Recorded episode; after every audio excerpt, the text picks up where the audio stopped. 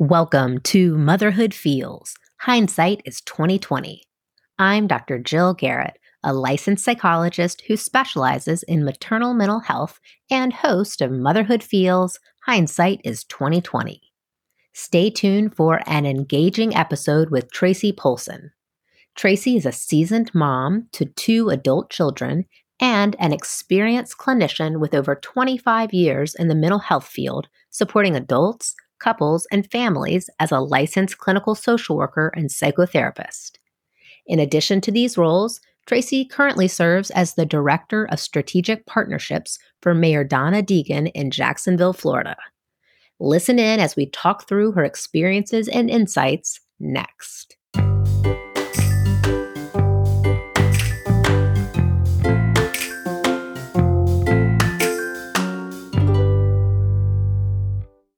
Hey guys, it's me, Jill. Big news M is for Mom, a Motherhood Feels book, is out now. M is for Mom introduces healthy mental health coping skills in a rhyming storybook format.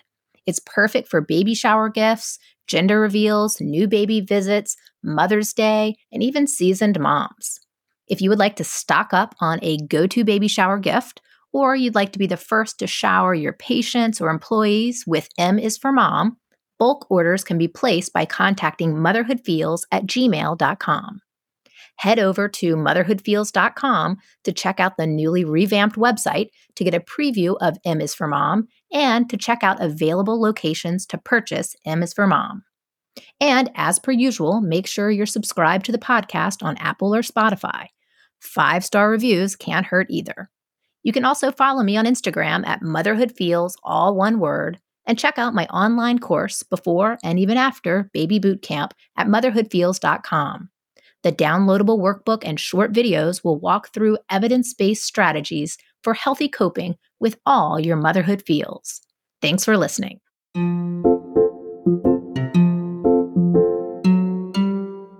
Hi, Tracye. Thank you for being here. Hi, Jill. Thank you for having me. So let's start with you telling us a little bit about yourself. Yeah, I am Dr. Tracye Polson. I'm a licensed clinical social worker by training. I've been in Jacksonville full time since 2010 and um, have lived a little sort of bopped around a lot. But right now I live in Avondale and it's a neighborhood that I absolutely love.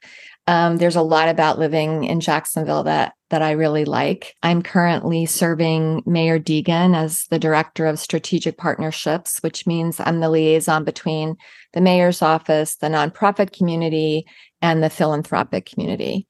And I started um, there on the 31st of July. Prior to that, I had a full time psychotherapy practice. And in fact, I still have a very, very small practice um, working with adults who have experienced um, some form of trauma, um, mostly relational trauma. So, both in terms of, um, you know, earlier childhood experiences, but also adult experiences as well. And I have two grown children. So, this is so the conversation around mothering and the motherhood feels um, is going to be fun for me because you know they're they're launched and and two amazing human beings my daughter lives in new york city and is also um, a practicing social worker as is my son and he lives in baltimore so super proud of them and um, looking forward to our conversation well, that's great. And how cool to hear about your kids now being out of the nest and then also sounding like they're following your footsteps. Um, so I'm excited to hear all about that. But first, I want to mention you didn't mention this, but I want to put it out there. You've also run for public office yourself. I know this because I was a supporter of you.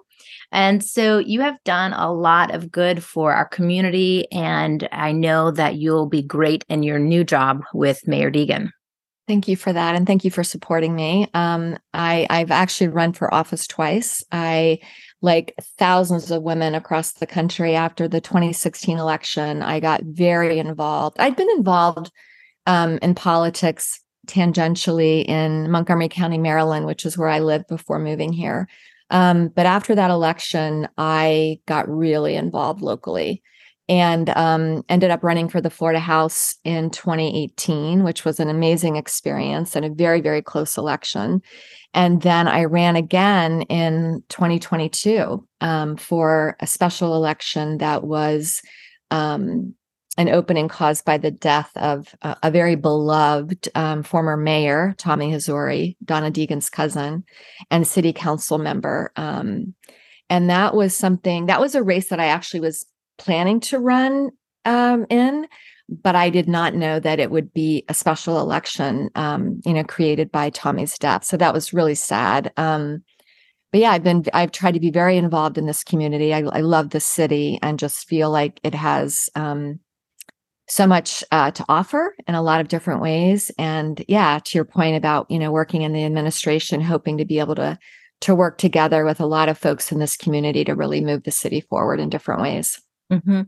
And I love your neighborhood. It has amazing places to eat and drink and socialize and hang out. And um, I'm sure you're enjoying being there. I also saw when doing a little bit of a deep dive on you that you have spent some time in Charlottesville, Virginia, uh, doing maybe some training there at University of Virginia, where I went to undergraduate school.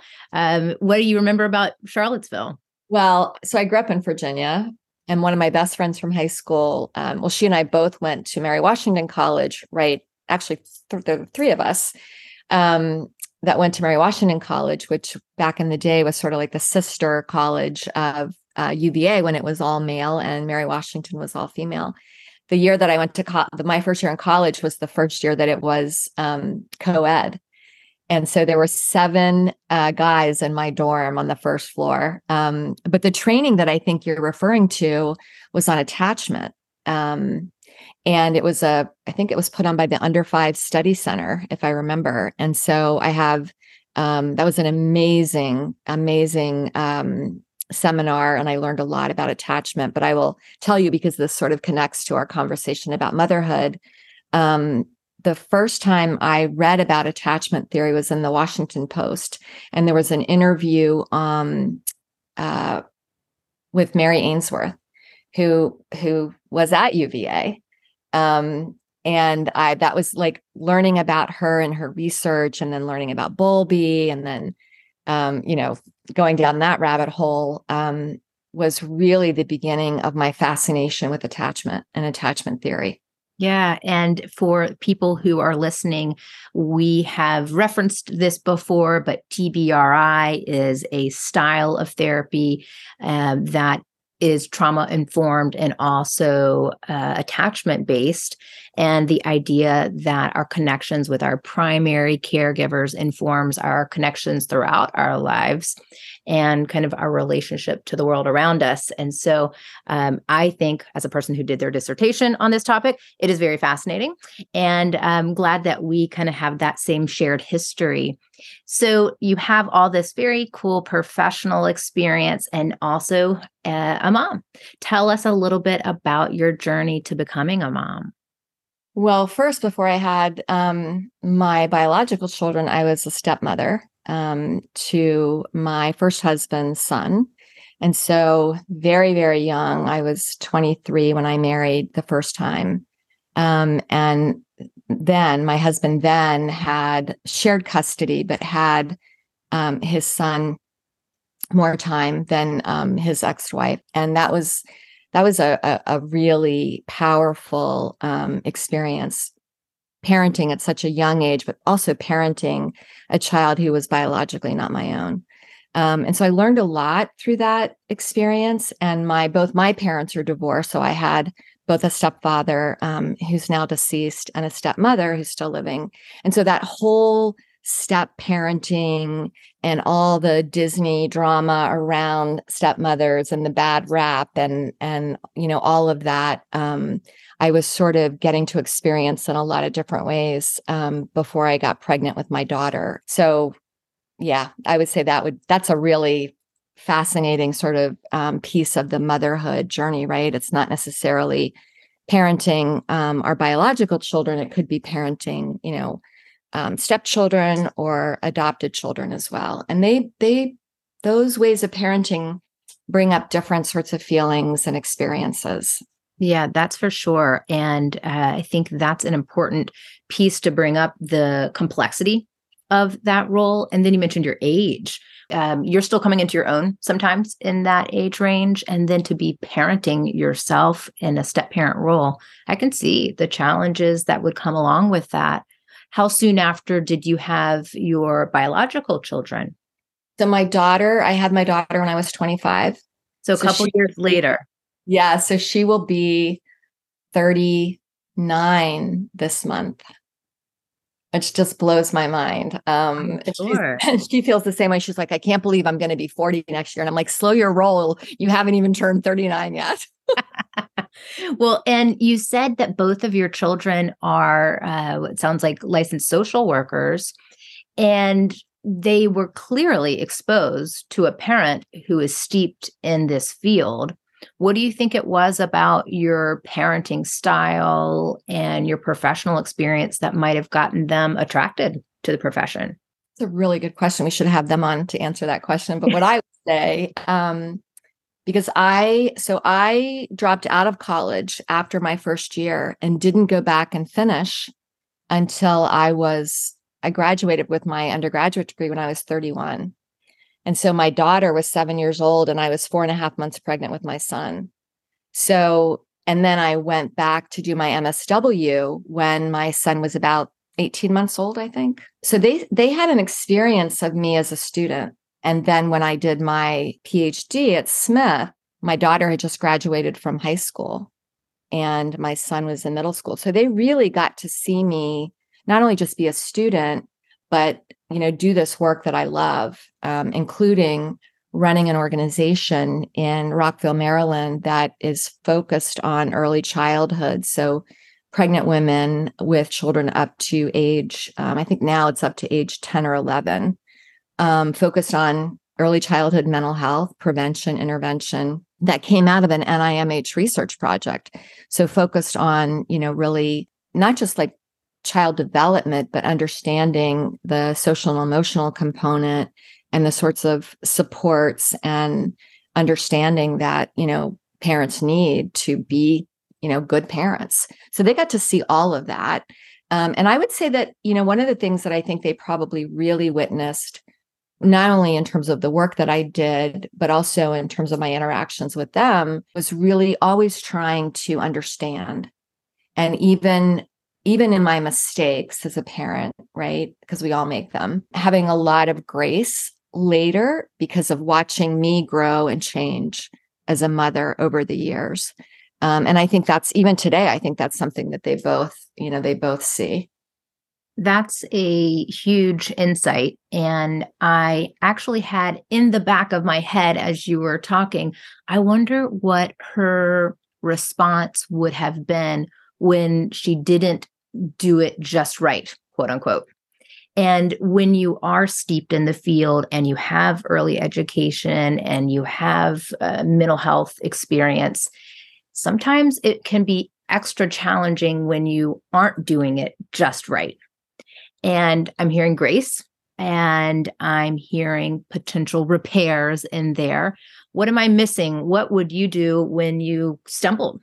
Well, I mean, I think part of it was predicated on where they were developmentally, but certainly as they've gotten older and even earlier, trying to explain things and giving them a context for understanding. But I grew up in a family with domestic violence and, you know, mental illness um, and honestly, personality disorder. And I knew that there were things that I didn't want to, and I didn't know that I didn't have the words for those things right then.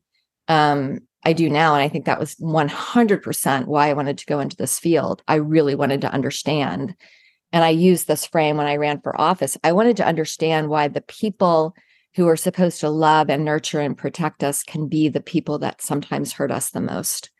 And that really, I mean, that is really a question that I've continued to ask and try to understand.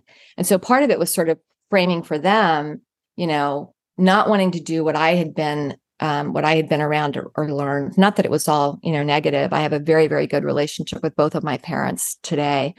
Um, but they grew and they tried to understand, you know, a lot of the sort of generational forms of violence that got um, sort of handed down. And I didn't want to continue that.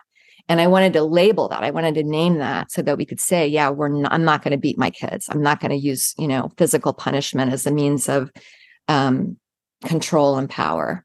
And so just being able to put words to things, I think really, you know, and and also, you know, apologizing. You know, and taking being accountable and and letting them be angry with me over the years for different things and tell me about what their experience was and their perspective and being able to, you know, validate that, understand it, and just hold that space for them and sort of continue to try to do that. Mm-hmm. Yeah. And so it sounds like your personal and early family experiences not only informed your parenting, but also your professional practice. And you've been able to take a lot of lessons learned and really generalize them across the board, um, which is really neat to think about how hard pieces actually became silver linings in your experience. Yeah. I was mm-hmm. thinking about all so much of my parenting is informed by my experience as a child, as well as my education and then later experiences. But I went through a period where I didn't speak to my father for over two years. And when we sort of reconnected, we had a very powerful, powerful conversation in which, you know, I basically felt like I had a choice to make. Like I could, you know, um, move forward and try to have a relationship that was sort of grounded in the here and now um, or just you know write it off. And so that's what i did. I said you know i really want to have a relationship with you but it can't be based on fear and we have to get to know one another because we didn't really know each other. Um, partly because you know they divorced when i was younger. Um, but also the i think the thinking about not really wanting to know your children which is very different than telling them what to do and telling them how to be, right? Like that's not really knowing them, being curious. And so that was something that was really important to me as well. Um, but even going back in terms of the attachment piece, you know, I was 18 months old the first time I saw my dad because he was in the army and stationed in Germany. Hmm. And when my mom said to said to me when he came home, you know, Tracye, go give your dad a kiss.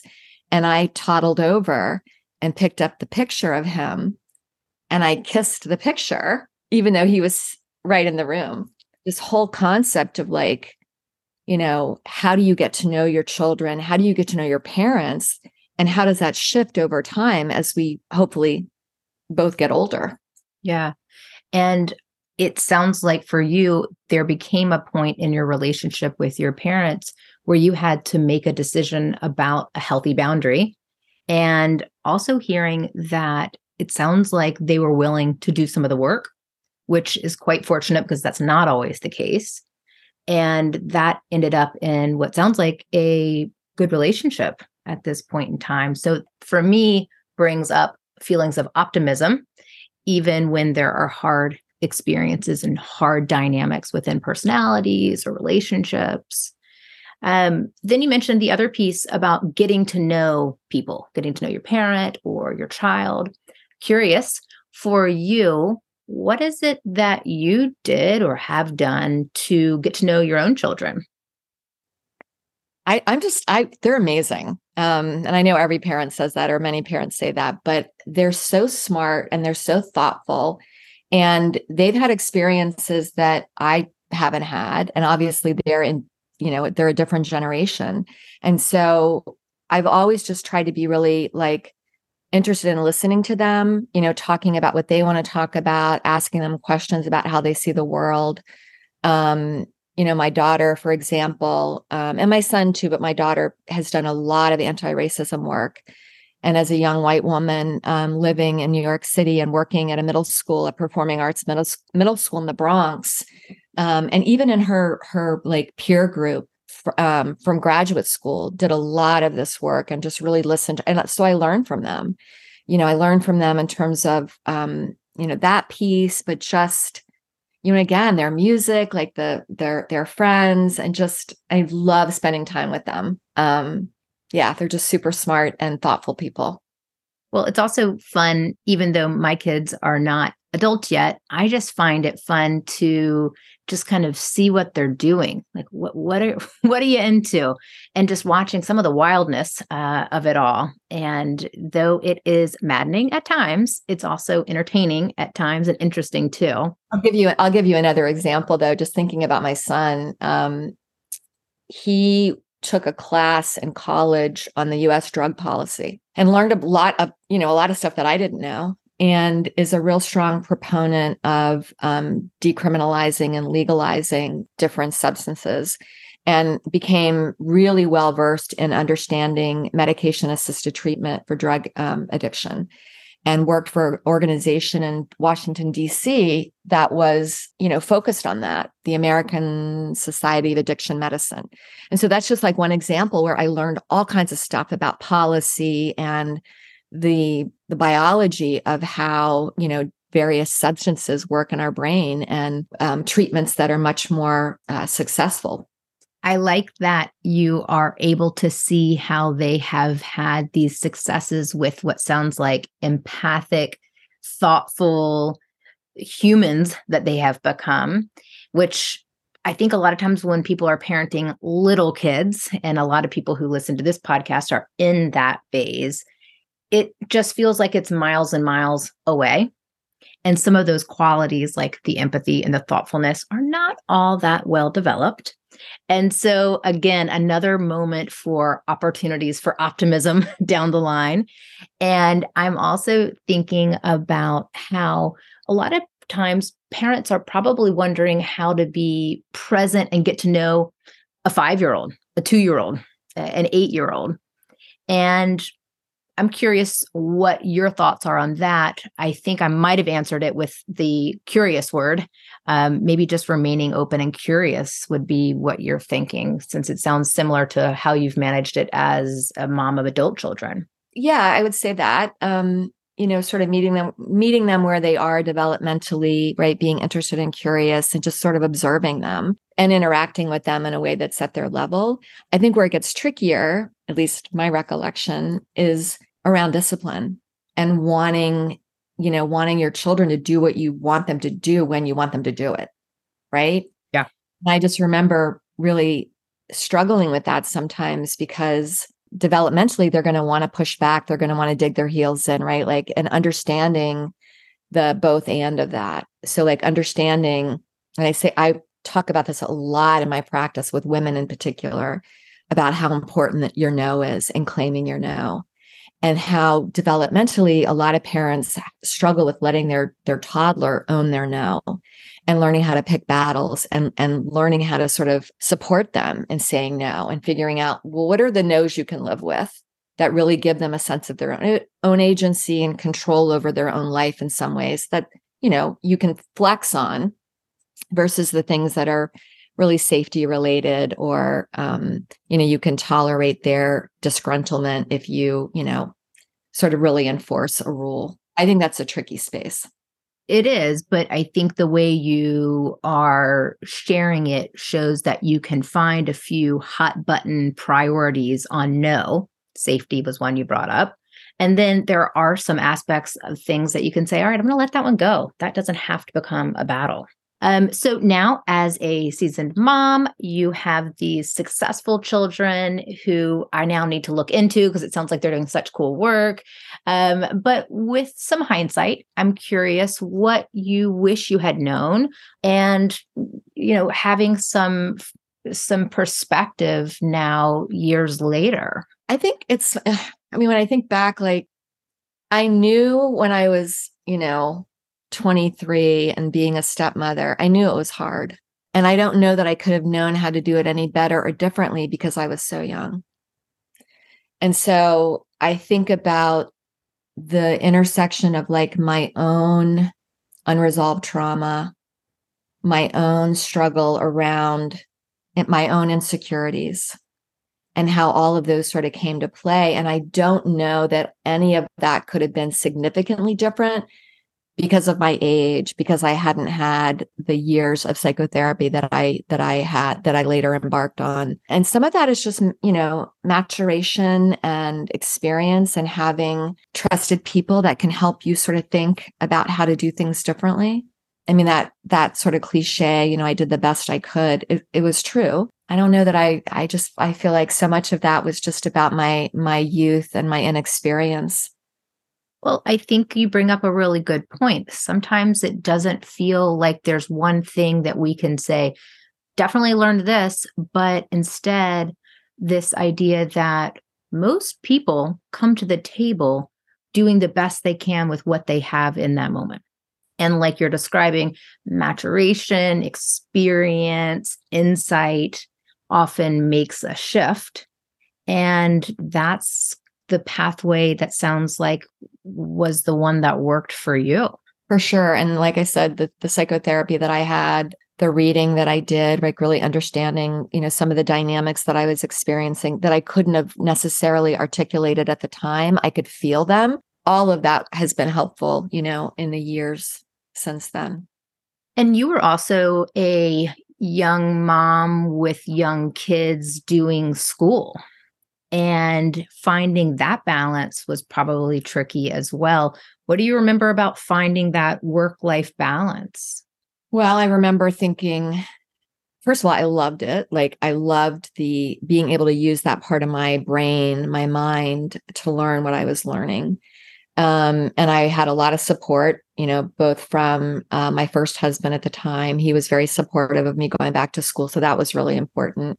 Um, and I had phenomenal, you know, parents that could be grandparents so that they could help, you know, when I was in class um, or different things, sort of, you know, provide the support for my kids.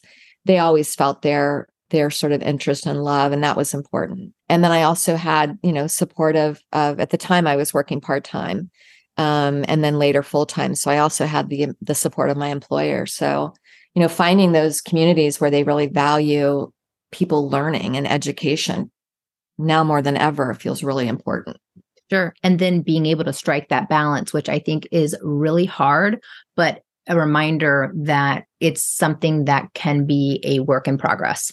Uh, and it sounds like you found and struck a really great balance. And here you are today with what sounds like great success with parenting and your career. Is there anything I didn't ask you about or anything that you would like to share that would be helpful to other moms, dads, families? You know, I think I would just say relationships are complicated and people are complicated. And and I had a phenomenal um, professor in my doctoral program who said, keep it complicated. And she meant that when we try to really distill something and make it super simple, we lose a lot in that. And so I would say to hold on to the both and, right? Like to hold on to the complexity, not that that should paralyze us, but it's a way of like really trying to look at things from a lot of different directions and perspectives and hold that. Um, while at the same time trying to figure out, you know, how to make a decision about something. Um, and so I think if if parents are really talking to their you know their pediatricians and reading you know good um, sort of literature that's out there because there's a lot of really good stuff certainly way more than you know even when i was a young mom and thinking about like the health and safety and well-being but the emotional health and and psychological health and understanding what that really means which isn't about intimidation coercion, punishment. It really is in a very different space and just, you know, trying to learn about that and be and be curious. Yeah, and then for those who know that that's the way of the future, also giving yourself some grace when you have some missteps because I think it's just natural that there are going to be moments when you want to be respectful and gentle with your child, but they're going to have moments where you just aren't doing it perfectly. And so that's another kind of reminder I see, not only for myself, but for people with whom I work. Give yourself some grace and practice that balance too. Yes, because we're all human and we all lose our tempers um, and in moments, heated moments, can say something that we regret later. Mm-hmm. Yeah. Well, I thank you so much for taking time to speak with me. This has been so neat to hear all about you and hear your perspective. So, thanks for taking time out of your busy schedule to be here. You're welcome. Thank you for inviting me. I loved it. It was a fun conversation and happy to help. Thanks for listening. And make sure to save the date for the upcoming Motherhood Feels book launch. You can mix and mingle with Motherhood Feels at Fishweir Brewing Company in Jacksonville, Florida for the book launch of Motherhood Feels M is for Mom and Fatherhood Feels D is for Dad, December 7th, 5:30 p.m. at Fishweir Brewing Company.